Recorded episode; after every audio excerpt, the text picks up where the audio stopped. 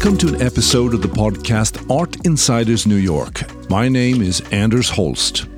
The theme of the podcast is New York, with a focus on behind the scenes conversations with fascinating people who are making an impact in the world of art, design, and architecture. In this interview, Vanessa Saiz, the director of the Affordable Art Fair, talks about the 29th edition of the fair in New York City from March 26 to 29, with 72 local, national, and international galleries exhibiting from as far as South Korea, Israel, Azerbaijan, and South Africa. With contemporary artworks by over 400 established artists and rising stars, and price points ranging from $100 to $10,000, there is something to suit every taste and wallet, whether you're a first time art buyer or a seasoned collector. Vanessa also discusses the origin of the affordable art fair phenomenon and the vision behind bringing contemporary art to the global art scene. Very welcome to the show, Vanessa. Thank you for having me, Anders. When did you fall in love with New York? When did I fall in love with New York? That was back in 2008 hmm. when I met my husband, who oh. is from New York. So that's when I automatically fall, fell in love with New York. Um, we met in 2008 in Cologne, in Germany, where I was living at that time. Hmm. And yeah, then I moved to New York in 2011. And I started working at the Neue Gallery, yeah. which is a museum of uh, German and Austrian art on the Very East well Side. Known. Yeah, beautiful yeah. museum. And um, yeah, I was at the Neue Gallery for a year, about a year. Yeah. Um, working in visitor services there. Yeah. And then um, I came across Ramsay Fairs and in 2012, I started working for Ramsay Fairs, which mm-hmm. is the parent company of Affordable Art Fair. So there are other fairs within the umbrella than the Affordable Art Fair? Yeah, that's correct. I so see. Ramsay Fairs also organizes Pulse Contemporary Art Fair, which happens in Miami during Art Basel, um, and also recently acquired Volta, with its edition in New York and in Art Basel. So we now do Volta, Pulse, and Affordable oh, Art Fair. I see. That's why Volta has a new management. Yeah, that's correct. Ah, interesting. Mm-hmm. So you met your um, boyfriend, then boyfriend, now husband, that's correct. in Germany, and you have a background in music and media. Yeah, so I went to university to study media management and economics. And right out of university, I started working for a music PR firm that had an in house record label. Mm-hmm. So I was working there doing PR for music for a while. I see. And um, what kind of music? Um, mainly, you would probably call it indie rock. So anything from punk, punk rock to progressive to metal. I see. Yeah. So your wish was uh, to come to New York and, and work here and to settle down. That was your that was your idea. Yeah, I wanted to be together with my husband, and who wouldn't want to live in New York? wouldn't. Well, it's usually work or love. That's true. Yeah. I visited the Affordable Art Fair um, uh, during the fall uh, I believe it was in September. Mm-hmm. Uh, and I really loved it. I mean, I love the atmosphere there. It was uh, a very nice, uh, happy, positive vibe. Uh, there was a lot of humor, and uh, people were very accessible. And um, I found it refreshing compared to many other art fairs that I also do appreciate, but has a somewhat more somber approach uh, to what they do. What is the secret formula here for the affordable art fair? Yeah, so this feeling that you just described is really what we're all about. Mm-hmm. Um, when the Affordable Art Fair was launched in 1999 in London, our founder, Will Ramsay, wanted to create an art fair that felt open, that felt welcoming, that provided a fun environment, an environment in which everybody would feel welcome and in which everybody could feel like they could discover and buy contemporary art. Yeah. It's not only an art exhibition, it's also other activities. You have something called Features, Young Talent Exhibition, uh, a limited tote bag. You have uh, the Pigeon Cafe, uh, and then you have Under the $500 Wall, and then you have tours, talks, stroller hours, and food and drinks. So there's there's a total experience here. Yeah, exactly. And I think this is very important to provide, um, especially these days. You need to provide an experience. And Affordable Art Fair has a very, very broad audience. Uh, we attract everybody from the seasoned collector to the art novice that has never maybe even never engaged with art before. And in order to target all of them, we create specific programming for them. And so in this programming, you see the talks and the tours. There's a big educational component there, and that is because we want to attract the art buyer of the future via our educational content, and we want to make art buying um, graspable for them, if that's a word. I see. Um, something that they can get into, that they can understand. We help them to understand, um, and that's why the educational component is so important to us because it really nurtures the art buyer of the future. I see. And then we have more sophisticated programming, uh, such as the Young Talent Exhibition, in which we highlight artists that don't have representation yet, for example, or the Private View, our opening night. Art After Dark, which uh, also features a contemporary dance performance that caters more to the um, savvy art consumer, I would say. Yeah. Let's do the director's tour of the Affordable Art Fair. The way I like to lay out the director's tours, we always start in the front of the fair. I tell you a little bit about Affordable Art Fair. I'll try to assess who I have on my tour. Okay. Are they collectors or are they really just people that just popped in, are interested, never bought art before? And depending on that, I give them a few tips to look out for as we embark on the journey of going through the fair with you know, through my eyes, basically. So I sometimes give a few tips on collecting, buying your first piece, displaying art in the home. And then um, we start usually with the features. I tell you a little bit about uh, the Young Talent Exhibition. Our under $500 wall is a good starting point because it shows you what's possible on a small budget. And then we go through the fair and I highlight some of the artists that I'm excited about that edition. And sometimes the gallerist will actually be available. So I introduce the gallerist Mm-hmm. and the gallerist will speak. Sometimes the artist is also in the booth. So Yeah. the artist will speak. And it just also really shows um, the visitor how wonderfully our exhibitors and mm. the artists on site embrace that affordable art fair spirit. Yeah. Something that you complimented on too, and like are really open to talk. Mm-hmm. And sometimes visitors just need somebody to break down that barrier, and that's me in that case. And Yeah. then we just have a chat with them, and we make our way through the fair. And then after 45 minutes, we take off. We do a little bit of a Q&A at the end. Um, and it's always really fun interaction. Yeah. That's wonderful. No, I think it's it's important to break down the barriers because I think people are, you know, it's it, people find it sometimes maybe difficult to discuss art, or or they feel that uh, they feel uncertain, and um, then there is the economic uh, part of it too that can be a little uh, disturbing. Uh, you know, when you're having uh, when you're discussing to buy something, it's an emotional question. It's what you're moved by. You know, it's not necessarily what's a good investment or uh, you know if it looks great, whatever. It's how you how you react to it and and the the fun thing about art is that when it hits you it, it hits you you know it's not much you can do about it I fully agree. And you know, I get asked that question so much. Like what's what should I buy for investment? What's the hot artist to buy? And at the end of the day, it always goes back to you should buy what you love because Yeah.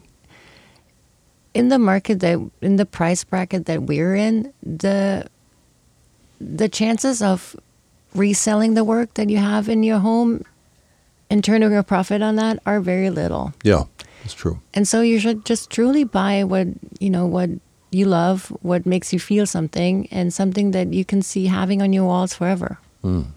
so what are you excited about what sticks out uh, in your mind What I'm really excited about is um, the contemporary dance performance that we have going on during Art After Dark. It's um, so what is art after dark Uh, yeah. So that's our Thursday evening event. uh-huh It's very similar to the Private View, um, which are both evening events. There'll be complimentary drinks by our partners. Yeah. Um, Art After Dark is just really an event that caters to the young patrons of the arts, I would say. uh-huh So for uh, this edition, we have secured Loni Landon, who is a choreographer but also a dancer herself. Mm-hmm. And she's currently working on a contemporary dance performance that will also have a musical element that um, visitors can experience. It will travel through the aisles. Mm-hmm. So it's something that you encounter as you see. visit the art fair. And it's just a really wonderful feature, feature because it brings people out of that shopping habit. It Yeah. makes them stop. It makes them enjoy something else for like a little while. It maybe changes the way they perceive art. Yes. And it's just something really fun and, and dynamic to include in, in this offering. And I personally just also really love giving performance and music a platform at our fair because Yeah. our platform is this wonderful tool to really highlight what's happening in art today. Yeah. Um, and so the performance is one thing I'm really excited about. Um, So you're mixing uh, you're mixing art forms here. I'm mixing art forms. Yeah. yeah we do. That's great. Yeah. Every affordable art fair aligns itself with a local charity. And here in New York, um, the charity that we support this year is the Art Therapy Project. Um, the Art Therapy Project is a nonprofit organization um, that provides art therapy services to adults and youth groups. And we've partnered with them since 2015 and in various forms. And so, what we're doing this spring is we're hosting an online art auction together with the Art Therapy Project online that's going to launch beginning of March. Mm-hmm. So, some of our wonderful exhibitors have donated pieces to be put up for auction. And that auction is going to end on the night of the private view at 8:50 p.m. So shortly before we close. So every, what is the private view? the private view is the first look of the fair. So it's the Wednesday evening opening night from 6 to 9, um, where VIPs have the chance to view the art fair. And you can also buy a ticket for it. Mm-hmm. So it's just our special event. There's going to be complimentary drinks to make it festive. Mm-hmm. And so this online art auction together with the Art Therapy Project is going to close that night. So bidders have the opportunity to see the piece that they're bidding on in the flash. Mm-hmm. Um, they can roam around the fair. All the pieces in the auction will have a visual indicator, and then you can bid online. You can post your final bids, and then at 8:50 the auction closes, and you get a notification if if you're the highest bidder, Okay. and you can take your piece home that same night. And an Hmm. auction is a really wonderful way to a raise funds for the Art Therapy Project, but b also is a great way to get your hands on a piece for a good price. I'd say. I see. Now, for our exhibiting galleries and participating artists, it's also a great way of additional exposure because we're going to promote this heavily in the lead up to the fair. Yeah. And then on site, it's also going to be promoted during the fri- private view. Hmm. So it's also really great to get additional p- exposure and also align yourself with a really good cause. Food is important. Yeah. And uh, we are really excited to be partnering with Dig this year. Mhm. Dig or Dig Inn, but they go by Dig. Dig, Dig Inn, yeah, okay. Which is everybody's favorite lunch spot here in the city. Mhm. Um, and so they're all about um, providing wholesome meals with local, organically sourced ingredients. And they're going to have a small cafe on site at the fair Mm-hmm. um, along with like a bar that we provide usually to really allow people to spend time there and linger. And we all know this. Sometimes you just really need a good meal before you make your buying decision Yeah. And a drink. and a drink. Yeah. Um, another thing that I'm super passionate about and really excited about is the program that we have launched for trade. Yeah. We started doing that last year. We were hearing from our exhibitors um, that we should really consider the trade crowd more. And so we went out and looked what uh, trade program at other fairs looks like, but also what events are like that are geared towards trade. Mm-hmm. And so last year we launched trade hours, so specific hours in the morning of Friday and Thursday, mm-hmm. where the fair is open to trade only, meaning interior designers, designers, architects, art advisors. Mm-hmm. They're invited to the fair. Following this hour is um, a talk series that we called lunchtime talks. Yeah. It's very similar to what a lot of interior designers know as a lunch and learn. Okay. So you come on site, um, you enjoy a lunch by our partner Dig, Yeah. um, which is a restaurant that everybody here in New York really loves, right? um, and then you listen to really interesting talks that are at the intersection of art, design, and architecture. Yeah. And this year we're partnering with the Female Design Council Uh-huh. and the Black Artists and Designers Guild, and they will bring on board panelists who will discuss um, topics that are relevant.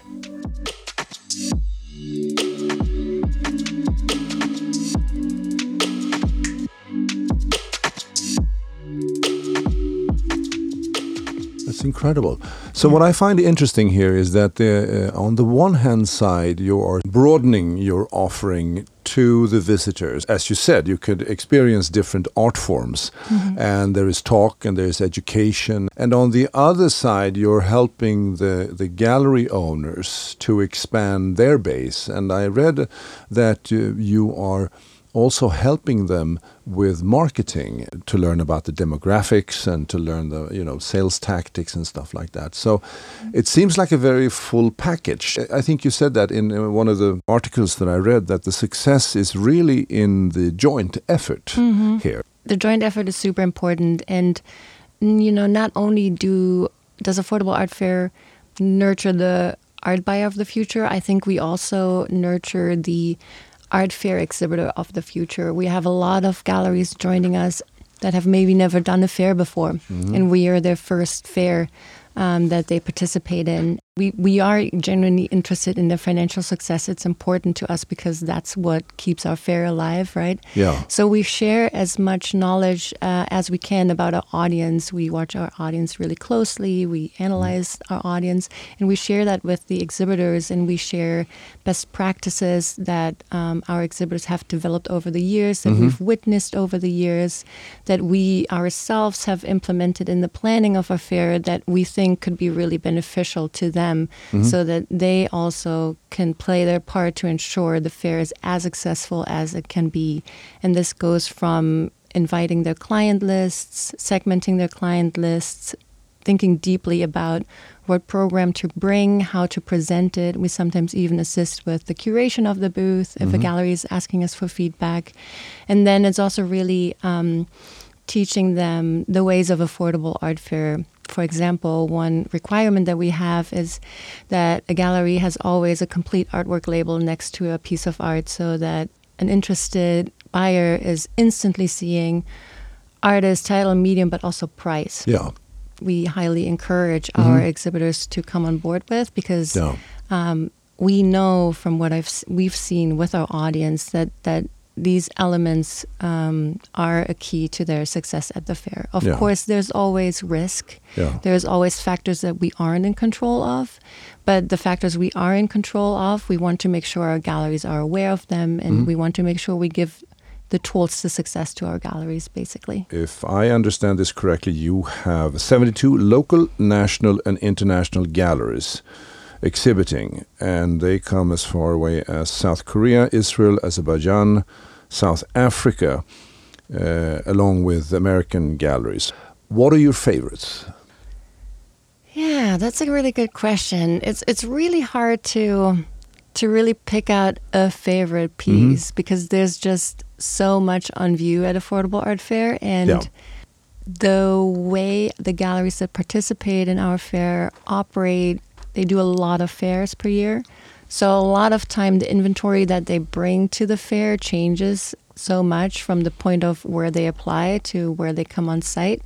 So a lot of the works I'm not even I'm aware of the artists that are coming on board, but I'm not aware of all the artworks that will be on view. I haven't seen images of all the artworks. So it's always really hard to tell. Um, I am a really big fan of Laura Dargan, who's the artist um, shown by Miller Gallery, who's also featured on our campaign. She's from Charleston, South Carolina, self taught. I really like her work. Um, I'm very excited about her. And um, yeah, there's just a couple of galleries that I'm really excited about joining us. Stella Ripley from Canada. Okay. Um, that gallery has a really interesting program. This is the first time they're doing a fair.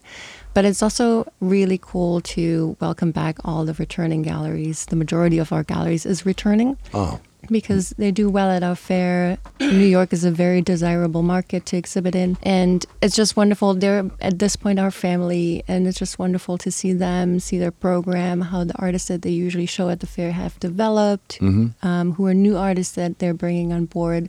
Um, that's just really exciting to me. I see. And um, so, in terms of art forms, we have painting, sculptures, video art. Uh, it's just a mixture of everything, correct? Yeah, the majority is paintings, sculptures, photographs, of course, prints, video works, not so much, just because in our price range, that's just really hard to sell. I see. And yeah. it's also hard to collect. And so our consumer is not there yet, I would say. Yeah. Um, but uh, our best selling mediums is paintings, followed by prints, actually. The way we curate the fair is really we're keeping in mind the audience we're catering to. Has an incredible broad taste. Yeah. and we want to cater to all of them. And this goes for price point too mm-hmm. So affordable art for here in new york city has the price ceiling of $10000 mm-hmm. and we have the requirement of half of the art on view being under $5000 and that's very important each gallery has a gateway piece that's priced in the 500 range to draw in a new buyer or a new potential buyer to I draw see. interest Yeah.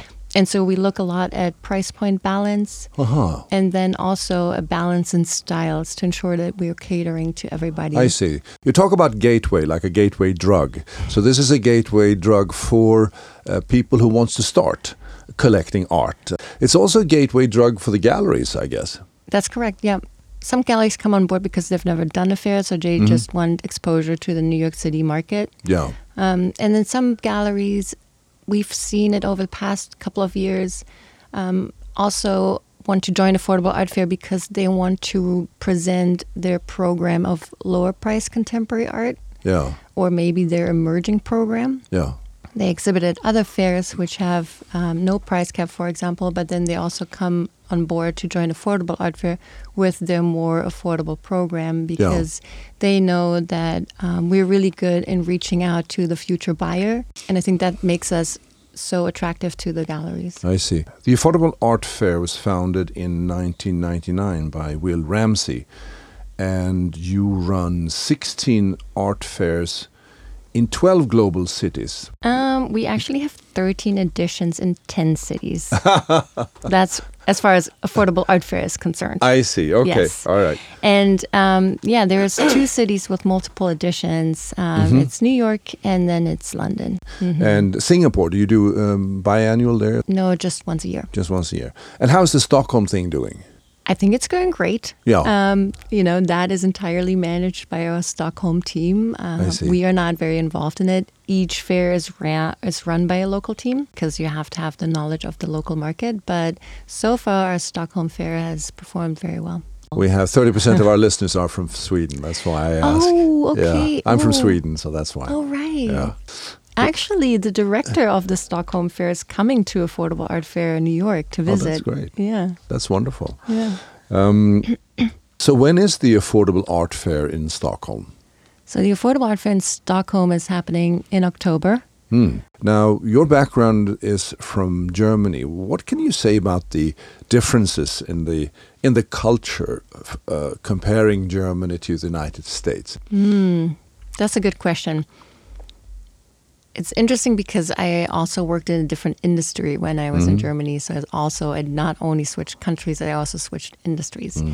Um, but from what I can tell, the German buyer is less impulsive, um, takes a lot more time to make a decision, I would say, requires a lot more information to make a decision. I've never actually been to our Hamburg edition, but I know from what I've heard through the company um, that the Hamburg edition is also very highly curated and um, more higher end feeling than probably the New York edition in terms of um, the program that is shown there. They all have the requirement of keeping 50% under the half. I of see. their limit. I see. But the cap that is, for example, $10,000 in the US Mm-hmm. is adjusted in other countries. I see. How do you select galleries? Do you select galleries uh, first, uh, or do you look at the artists that they represent, or how is this process uh, organized? Is it a committee, or are you are you the queen of the affordable art fair, and you you tell them what, what we're going to do here? we we interact with galleries and artist collectives so they apply to the fair we open applications usually half a month out from the fair and then galleries and artist collectives may apply to our fair hmm um, it's an application that requires information about the artist that they're going to show Okay. imagery, a biography. When it's a new gallery, it also requires a bit of a gallery history, what their exhibition history is like, what what their gallery is like, a little bit of a gallery statement. I see. And then we compile this information and then I review it together with our associate director because we are the ones that know the fair best Yeah. and we are the ones that know the audience best. And then we review it together and then based on the applications that we receive, we try to create a group of exhibitors that will cater to everybody. As I mentioned before, we have a lot of returning galleries, Yeah. and um, it is really important that we continue to um, give these galleries a home at our fair. But then there also needs to be a portion of new galleries to keep the fair fresh.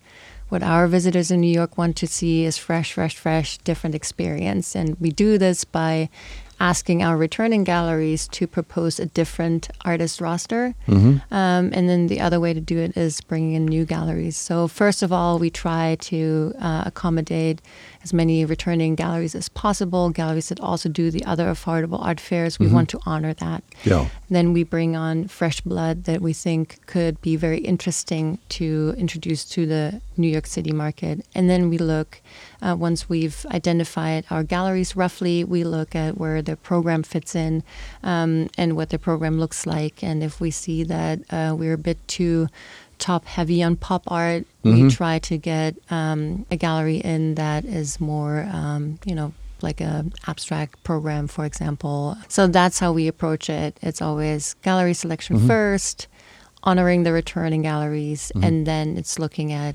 creating this overall. I see. So how many ap- application do you get uh, uh, per per season? I mean, now you have what seventy two galleries. we uh, have 72 galleries. so how how many uh, galleries are applying each uh, each year? It depends. Um, it, it's really depending on um, how the economy is doing, how other fairs are doing. But for example, this spring we had 100 applications, for Oh. example. Um, so there were 20 galleries, or over 20 galleries actually, that we couldn't accommodate. hmm I see.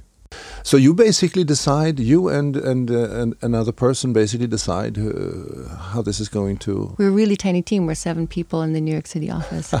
yeah. That's incredible. Yeah. And is there a chairman from London who, who calls you up and, and asks how things are going? So we in the U.S. we have a regional managing director. Okay. my colleague Christina Salmastrelli. Um, she oversees the U.S. business, Yeah. so that includes Pulse Art Fair and also Volta New York. Oh York. yeah. Those other yeah. And so we, the three fairs, report to her, Mhm. and she reports to the UK. Mhm. And generally speaking, amongst the global affordable art fairs, there is a lot of knowledge exchange. We check in with each other. Oh, I see. We have a global marketing team that consults us on our strategy. hmm And we have an annual conference where we see everybody from around the world and exchange knowledge. Yeah. So we are really tiny in the local offices. Yeah. Um, we very much feel like we're part of a larger organization. Has it happened that other uh, teams also bring up galleries that you have shown here in New York? A lot of galleries that do our fair also do some other affordable art fairs.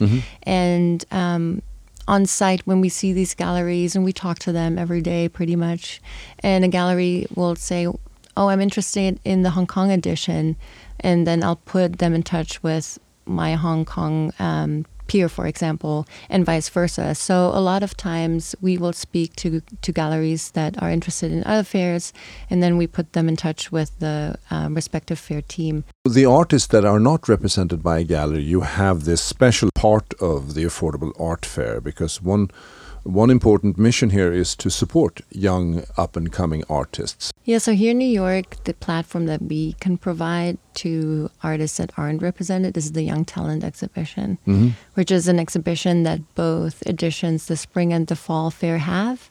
And we either highlight an artist directly there. Mm-hmm. For example, last spring we highlighted um, New York based artist Monica Hernandez. Mm-hmm. And sometimes we also work with institutions. So, this edition, for example, SVA's uh, continual education program is curating the Young Talent exhibition, and mm-hmm. we've worked with other organizations before there too. Oh, SV, that's the School of Visual Arts. Mm-hmm. Oh, I see. Yeah. Interesting. So uh, people can apply for that because I guess if someone is interested in this, they probably listen to this podcast so they mm. can get in touch with you. Yeah, there's never a formal application process. It's more oh, it's like not. a dialogue that uh-huh. we have with the local arts community throughout the year. And based on that, um, yeah, these these partnerships are made. So, how can you get involved if you are a struggling artist and you're quite good and you want to have a relationship with the Affordable Art Fair? Yeah, you just email us, and oh, then yeah. we we set up a chat where we meet you on site. Give you, you can give your cell phone too. I think it's fine. Mm, let's let's leave it with the ops number.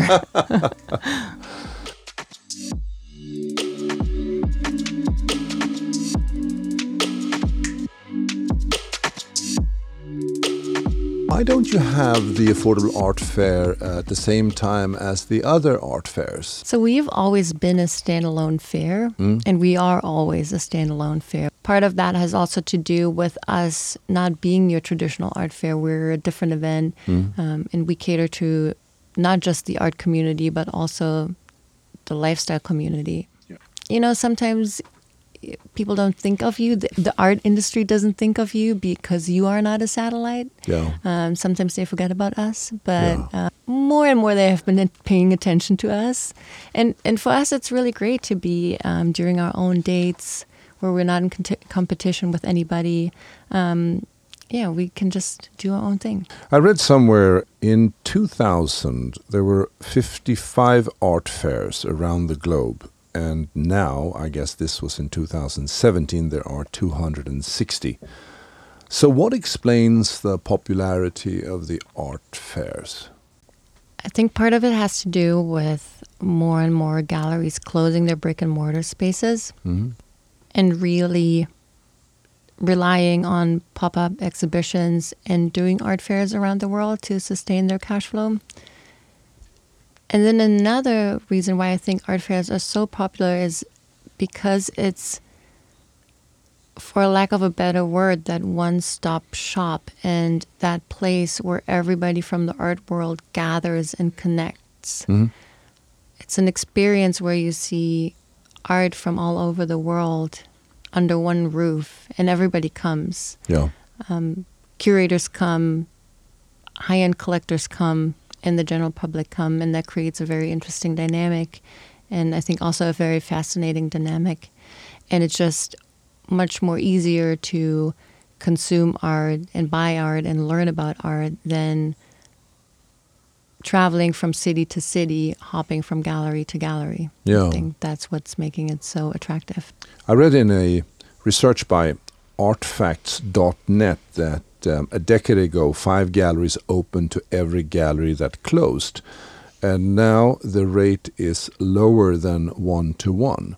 So that means that galleries are closing. And so, what? why is that? I think if you look around New York, real estate, for example, is just really expensive. So a lot of galleries don't have the funds anymore to pay for their brick and mortar spaces. Mm-hmm. And then there's opportunity to sell art online. There's opportunity to market yourself online. And there's still opportunity through the art fairs to show your art to various audiences. Yeah.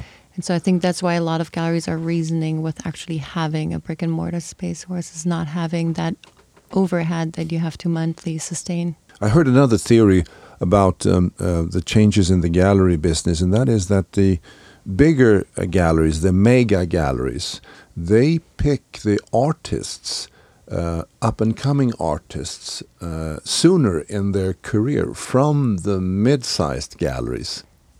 It's nothing that I have insights to just mm-hmm. because the galleries that we're dealing with are smaller galleries, um, very young galleries, galleries starting up, mm. galleries without a brick and mortar space to mid-size galleries, and they are mainly dealing in the mer- emerging art market. One interesting aspect, though, uh, that I've been thinking about is how do you evaluate the fair itself?